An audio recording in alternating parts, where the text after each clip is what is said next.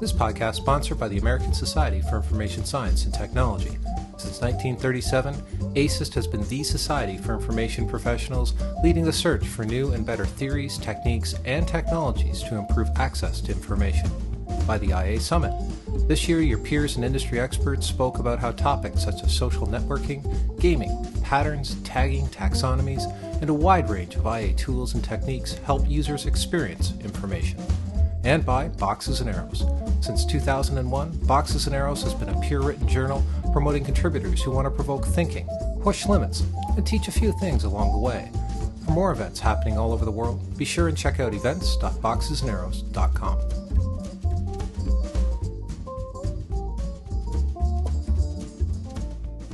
In this fast paced session, Peter describes a pattern language for search that explains user psychology and information seeking behavior highlights emerging technologies and interaction models, illustrates repeatable solutions to common problems, and positions us all to design better search interfaces and applications. I hope everyone enjoys the podcast. Cheers. Get the, the bad news out on the table first. I will not be presenting a new three circle diagram. No. And I'm not even going to attempt to provide a concise definition of search. And I won't even really be talking about the value of search, although I do believe that it is not a solved problem. In fact, search is one of the biggest problems and opportunities within the user experience space. Instead, I'm going to present a beautiful nine circle diagram. and try to focus our attention not just on the core example of search, but on many different edge cases of search and on the relationships be- between search and other topics and disciplines.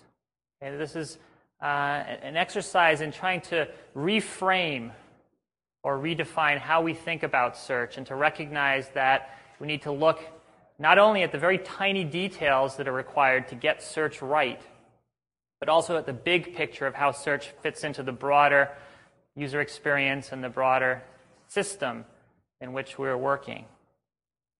But let's start out with by talking about patterns. Many of us in this community uh, were First introduced to patterns by the work of Christopher Alexander, an architect who wrote a beautiful book called The Timeless Way of Building, in, in which he explains that only through the, the, the examination of patterns of behavior and design can we truly hope to build beautiful buildings and great spaces. And in his subsequent books, he goes on to really articulate a pattern language consisting of hundreds of patterns, design patterns that have been shown to work in a variety of contexts. And he describes the way that these patterns can be combined and nested in interesting and useful and beautiful ways. And there were a lot of folks in the software and design communities who were inspired by Alexander's work and have striven to create pattern libra- libraries within the software and design communities. One example is Jennifer Tidwell, who began with a, an online pattern library for interaction design and interface design and went on to, to write a book to capture some of the most interesting and important patterns. And many of us are familiar with Yahoo's work in this area, right? Like many organizations, Yahoo uses pattern libraries internally to ensure that they are really sort of moving towards quality and consistency within their interface and interaction design and information architecture work across many different applications and websites. And Yahoo took the, the extra step of, of making their pattern library public and sharing it with all of us so we can learn from their work as well. So, inspired by all of these examples, I decided earlier this year to create an informal pattern library of my own.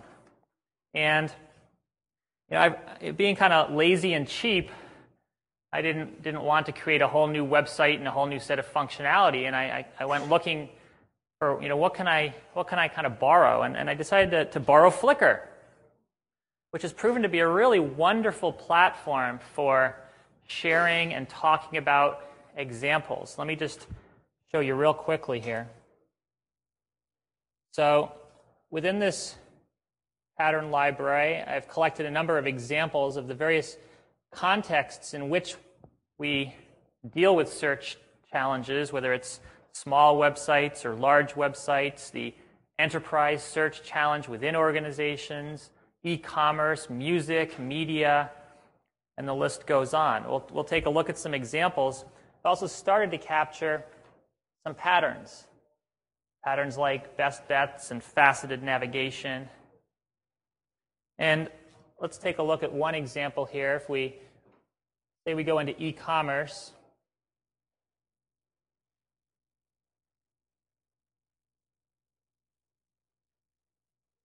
got a couple of sets here. I'll choose Etsy.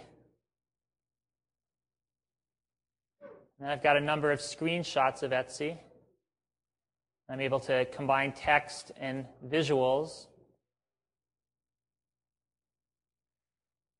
And what's really cool is not only am I able to present the image, but I'm also able to use the notes feature to describe, you know, highlight and describe various parts of the interface. And I can tag and provide descriptions below.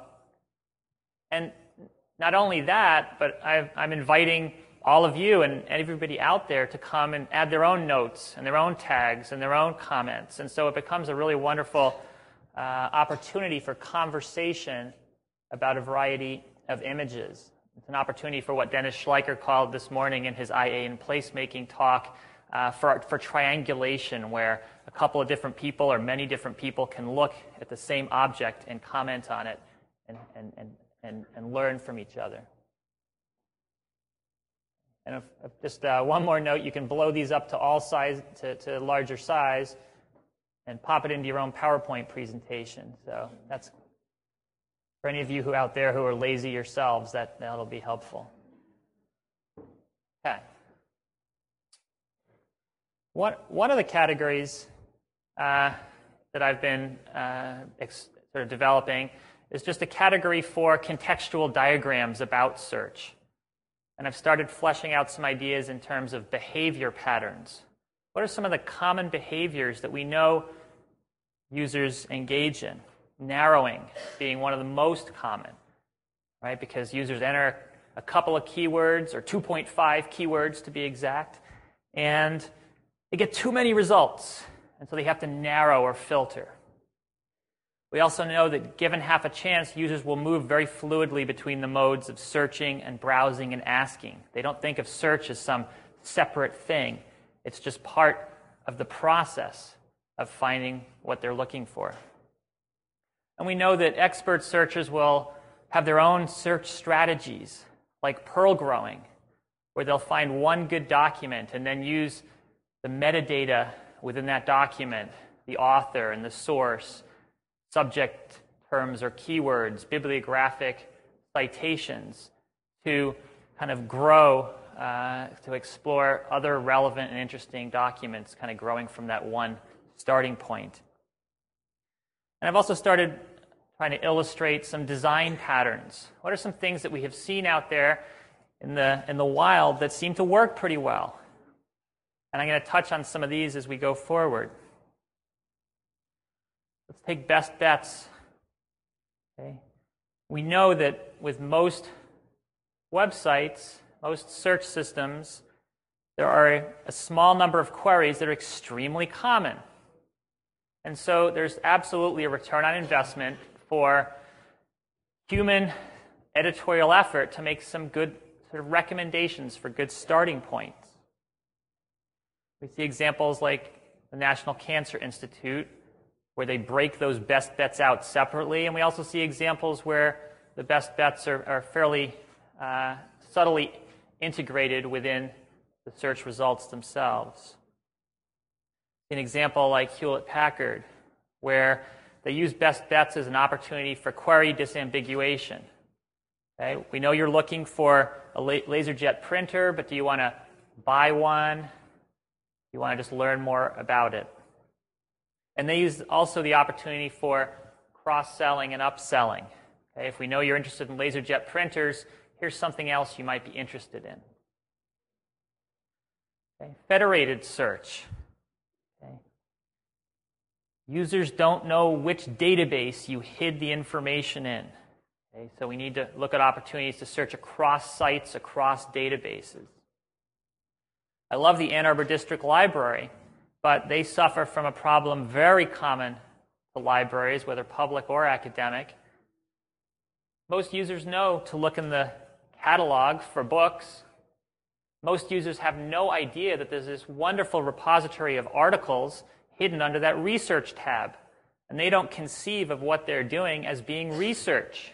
Right? I'm looking for a new air conditioner. I didn't know that Consumer Reports is, is sort of there, hidden within one of those databases. We need to find ways to bring the books and the articles together. And this has got a lot of implications for enterprise search. When I talk with users inside my clients' organizations, they very often don't know which site to look on. They don't even know whether we, they should be looking on the intranet or on the external sites. Never mind the library and all the databases that they have. I worked with Purdue Libraries last fall on this particular challenge. How can we support federated search across books and articles? And it's not an easy problem to solve. There's a lot of technological hurdles, but we're moving in the right direction. They haven't, they haven't yet implemented the, the back end, so you'll have to wait a few months to see the, the actual result of that work. You can't really talk about federated search without talking about faceted navigation. Okay. This is one of my favorite patterns, providing people with multiple ways to search and browse through information by narrowing. Okay, we'll take a look at a simple example, shopping.com. Faceted navigation supports the way that people think and behave with relation to search. They're, they're impatient. They want to get started. They want to enter their couple of keywords. Okay? And they want to see some results. Okay? So faceted navigation, we, we get the standard result display, but hey, on the left-hand side, look what we got. Some faceted metadata, fields and values that serve a couple of really important purposes. One is they serve as a map to my search results. What is it that I'm looking at? What's here? And that actually helps educate them about the broader collection of content.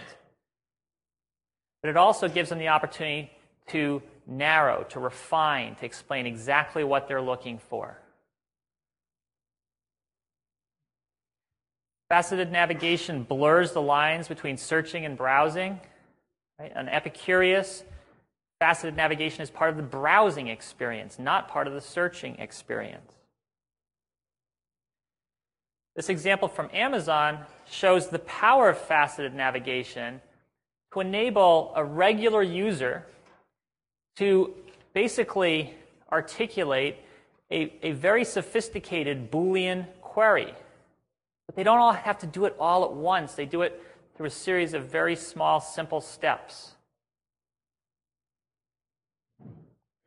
NCSU libraries uh, were, were, among the, the first high profile examples of taking the old card catalog, the old online catalog model, and transforming it into a faceted navigation model. And it's a nice example of the importance of paying attention to details. They have done a wonderful job of usability testing and doing user research and studying their usage logs and their search analytics and improving their faceted navigation interface uh, month after month after month. We know that's the little things that make a big difference. Making sure that you present the number, the number of results you'll find hidden behind this value. Very important detail that a number of implementations miss. And we have to think carefully about how do we allow people to step backwards to relax a particular selection. Okay. Here we see that there are a number of different interface elements that we can use to support faceted navigation. We want to try to stick with fairly simple interface elements. Okay? Here we see pull down menus with still having that, that number of, of hits within that uh, selection. Right? Uh, some folks are calling these scented widgets, bringing that kind of uh, detail into a pull down menu. But links and pull down menus and checkboxes, very simple interface elements that users can be, be comfortable with. EB Express, a nice example where uh, of, of your freedom in terms of where you place the selection criteria. And if you, you need to think about you know, the, the right balance between a very subtle implementation and an, and an overwhelming implementation. How can we make sure that users see these opportunities, but they're not overwhelmed or daunted by them? Buzzillions, an example where not only are you able to narrow according to traditional faceted metadata, but they've also enabled user generated tag fields so that users can tag products according to best uses and pros and cons. And those in turn become faceted metadata fields that we can narrow. And so we can say, I'm, I'm looking for a digital camera that has simple controls, right? not an option that you have on, on many websites. Uh, VW in the UK has a, a really kind of beautiful implementation. Let me kind of go over to the site for this. So here we're navigating through a, a, selection of vehicles, and I can sort of play with the checkboxes. Say, you know, I'm I don't want I'm not looking for diesel or manual, but what I thought was sort of nice is this, this, this attention to detail here. As I move the slider, the ones that are excluded kind of get, get grayed out. And so I'm getting feedback while I'm moving the slider as to how far I've gone in narrowing the selection. And then once I release, I get a new presentation. Okay, so faceted navigation doesn't have to look ugly or you know text heavy. It can be it can be done in a lot of different ways.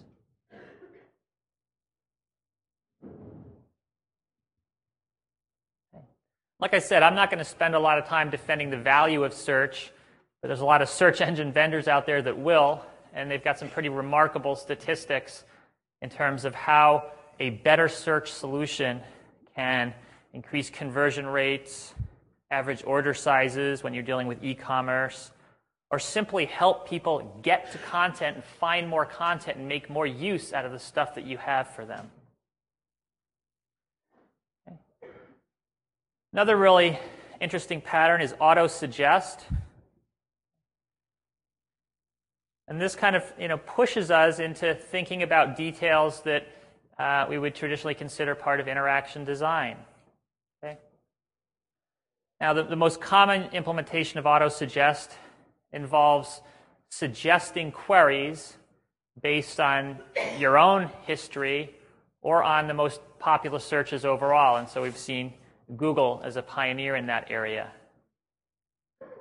But we're also seeing innovative uh, applications of, of the, the, you know, taking that autocomplete function and leveraging it to support best bets. Apple's a uh, really nice example. Here I've typed IP into the search box, and I've already got a really attractive looking menu where it says, Are you looking for the iPhone or the iPod or iTunes? Um, making some good recommendations for starting points that may allow me to completely bypass the search results interface and just with one click get to where, I, where I'm going. Structured results, another interesting pattern. Again, Google uh, kind of leading the way. We're seeing some interesting convergence of structured and unstructured information. We can't think about data and information separately if the user doesn't. And so we're seeing interesting ways of bringing structure into the search results interface. In this example, if I'm looking for, you know, what, what hours is the library open, I don't even need to go to the, the, the, library's homepage anymore. I can click on that subcategory right from Google's search results interface. Right? What are the ways in which we can do this within our interfaces? And by the way, right, that search in 0.12 seconds. Speed is incredibly important. One of the many reasons why Google succeeds is because of that speed, because a user can enter a couple of keywords get some results, realize they're not quite what they're looking for, enter another search and another search and another search, all in like five seconds. Right? There's a lot of search systems out there on websites where it takes you 50 seconds to, to get a look at the results. We have to push hard on speed. Social search is, is, is still, I would argue, on the bleeding edge, okay? but we're seeing a lot of interesting experiments in how can we take social data and use it to improve the relevance or at least the, the value and the interest of the, the first few results? Right? Flickr has used their, their most interesting, their inter- interestingness algorithm, right, to sort of bring really interesting pictures to the top. And Flickr also enables us very fluidly to move between people and content. Okay? Another, another way that we can bring people into the experience. And of course, there are many, many sites out there and applications that are not using that social data, and they're suffering as a result. In this example, we see a search for the little prince. And the first result up is the little lame prince. Okay? That's probably not the one you were looking for. Right? We take it for granted that, that Amazon and Google are going to leverage social data and an understanding of popularity to bring the most well known results to the top first. This slide's a bit of a placeholder. Um, I've been talking with the folks at IBM responsible for the W3 intranet experience, and they've been doing some really interesting stuff in the social space. I didn't get the slide in time uh, through their legal department. But they've been doing a few things. So, so many of us have heard about some of the work they've done with enabling uh, enterprise 2.0 functions like bookmarking and blogs and wikis and so forth. And once they had all this great social data and information out there, they started thinking about how do we leverage that in interesting new ways. And one of those was to bring some of the value of that, that data into the enterprise search experience. And they started out first kind of using that Google tabbed approach. So when you did a search on their intranet environment, you would get the main enterprise search results, and along the top you'd get a series of tabs where you could click on you know, blogs or wikis or bookmarked resources that match your query. And nobody clicked on them. But instead of giving up and saying nobody cares about this content, they tried a new model of presenting that data along the right hand side, similar to what you see here. Okay? Not just with the, the, the, the headlines, but exposing some of the content itself. And all of a sudden, usage skyrocketed. Click, lots and lots of click throughs. People were fascinated by the content, they just hadn't known what was hidden there. Okay? Little changes in the interface can make a huge difference in success. And then they've been taking this a step further, and they've been integrating that social data into the ranking algorithms so that if a resource has been bookmarked by a lot of people, it's going to get boosted to the top of the results. Okay? Really interesting work, and they're having a lot of great uh, feedback and, and success. Another category I think is really fascinating is media search whether we're looking for books or music or images or video, okay, other non text formats. And some of these rely on keyword search, others, others actually allow us to query by shape and texture and color and sound.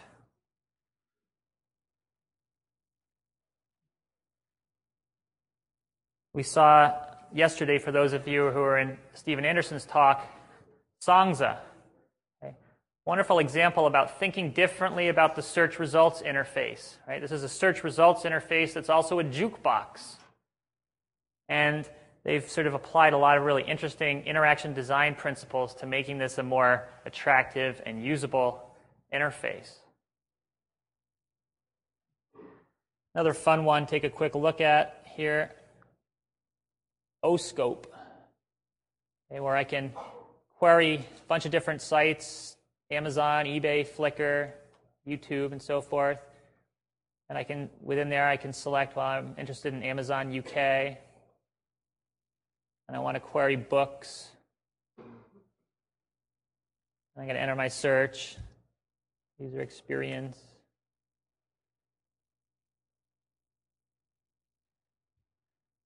This is kind of a different way of presenting search results. Not necessarily something you could you should rush out and do for your corporate website, right? But it gets us thinking a little differently, and it might just it might just kind of you might have one of those light bulb experiences. Hey, there is something different we can do here. By the way, my favorite view here is uh, the pile. right? Everything is miscellaneous, right? Okay.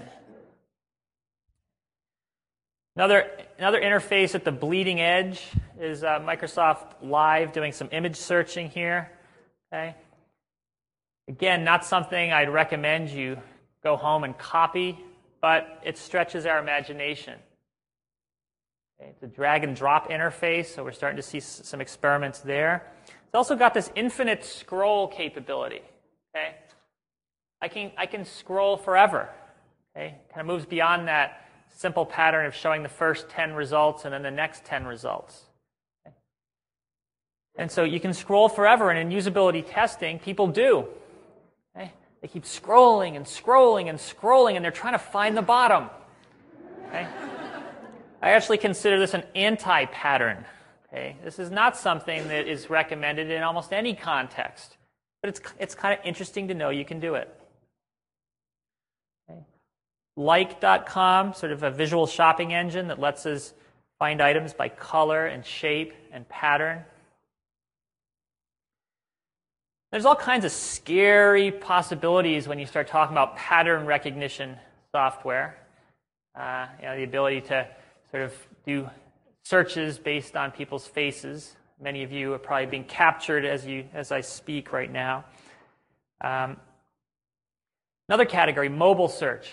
Okay, the only thing I really want to point out about this at, at the moment is uh, I, just, I just kind of had to finally give up with, on my old trusty Treo, and uh, I moved to a, a BlackBerry Curve. And one of the interesting things is that because it's a you know it's a it's got it's a faster device and it's got faster processor and it's it's more efficient and it's got a much much better screen all of a sudden i'm finding myself using it for a lot more applications and search becomes a lot more feasible. And as our devices and our bandwidth continue to improve, we're going to continue to see an expansion in what we think of as, as kind of a reasonable use of these mobile devices. And I think we're going to, we're going to be searching a lot more from that platform.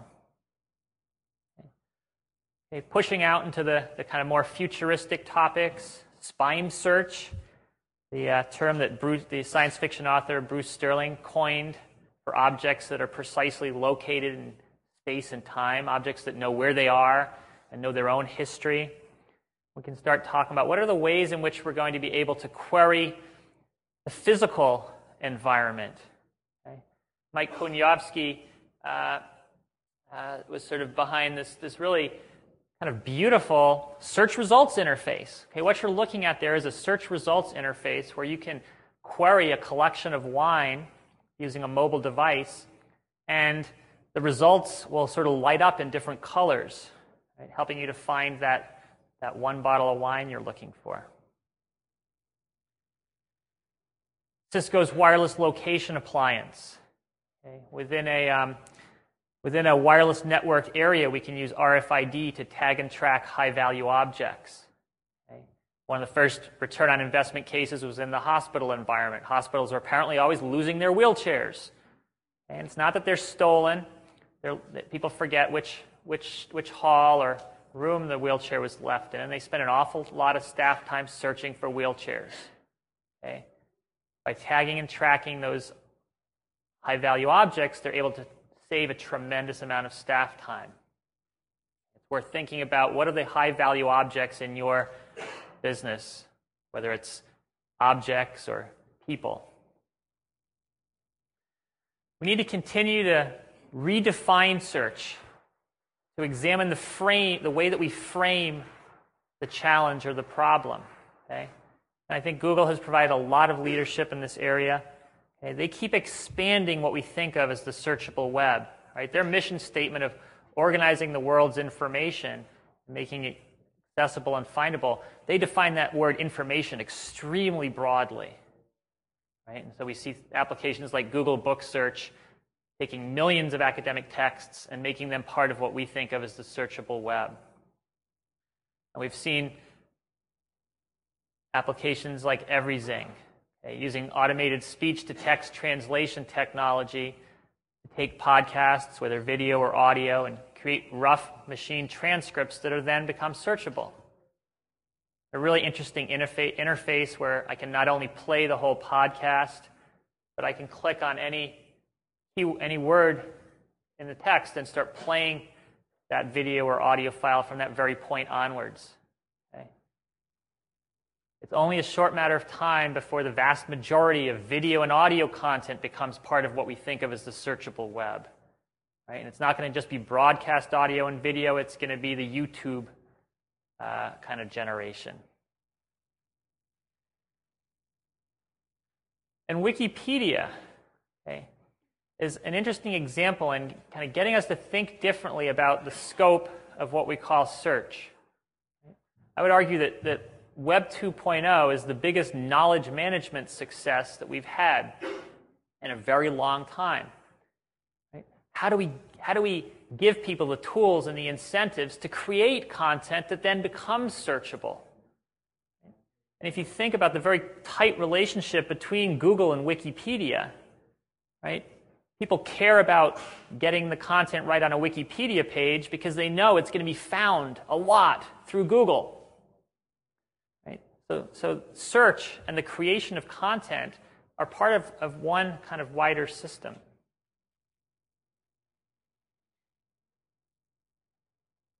I've got a, a, quick example here from my own experience. I've been using the, the, the, public library a lot more in the last year or so. And one of the reasons is this little link here request this title. Like I said in the beginning of this talk, I'm kind of lazy. I don't really like driving to the library and searching through that complex Dewey Decimal System to find what I'm looking for. Here I can just do a search online. And to be honest, a lot of times I do my search in Amazon, find a book I want, go to the library site, find it there. Can't find it here, I can go I can use their interlibrary loan service, whatever. But then I finally get to this request this title, and I hit that button, and I know that all these librarians are going to scurry around and find the book for me, and they're going to ship it to my local branch, and they're going to, they're going to send me an email when it's there. Okay? And when I say there, now my wife says that she, this is called the hold shelf, but I prefer to think of it as my shelf, right? I can, I can kind of go, I can just drive over there and, and get the book uh, without, without any, any, any real search cost. Okay? We need to think about the broader system. In this case, searching is connected to services that bridge physical and digital experiences. There are many, many possible futures of search. There's the official future, right? Well, it's artificial intelligence or visualization or natural language queries, right? Those, have all, those three in particular have been the, the future of search for a few decades now. There's a lot of new and interesting ways of thinking about where search might go, and we certainly don't have time to get into them right now. There's a lot of interesting ways to explore possible futures of search. And I think that this community has a lot to add there because when we're doing research within the context of user experience, we are helping to explore and create and design possible futures. But we also need to keep reaching out to areas like you know, future studies. What are some of the tools, scenario planning, backcasting, that we can bring into our tool set to explore where things might go down the line? And there have actually been some interesting sessions at recent IA summits on these topics. Of course, we need to make sure that we don't fall prey to apophenia, the spontaneous perception of connections and meaningfulness in unrelated patterns, that we don't see patterns that don't exist.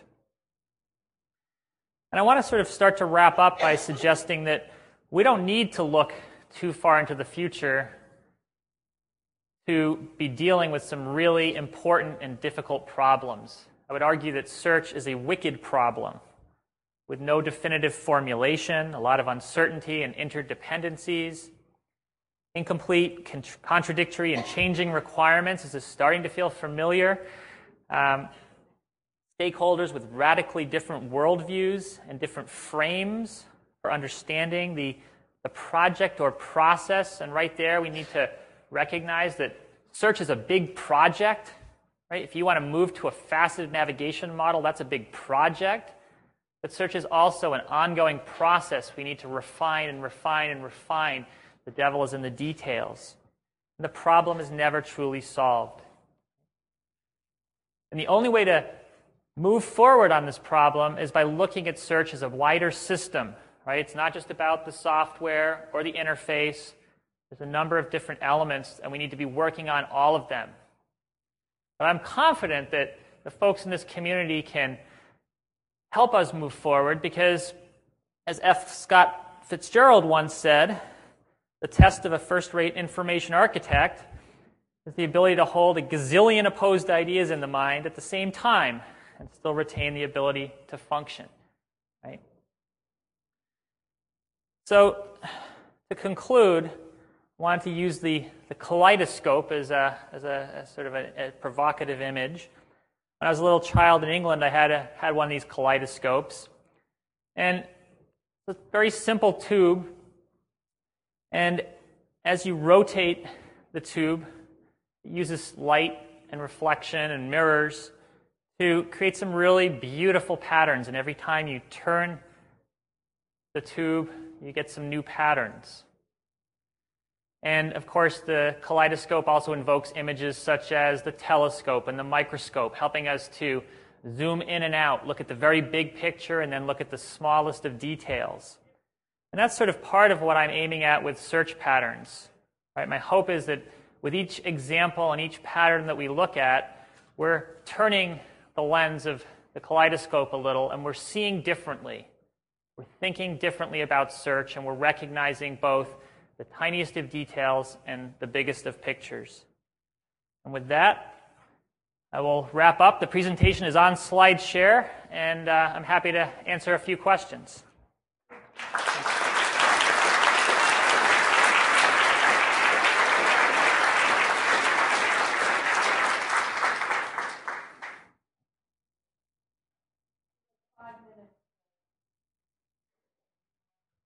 Hello? While we're waiting for a question, I just want to note that I, am going to have to run out of here right after the session because I'm uh, facilitating a topic table. Any questions?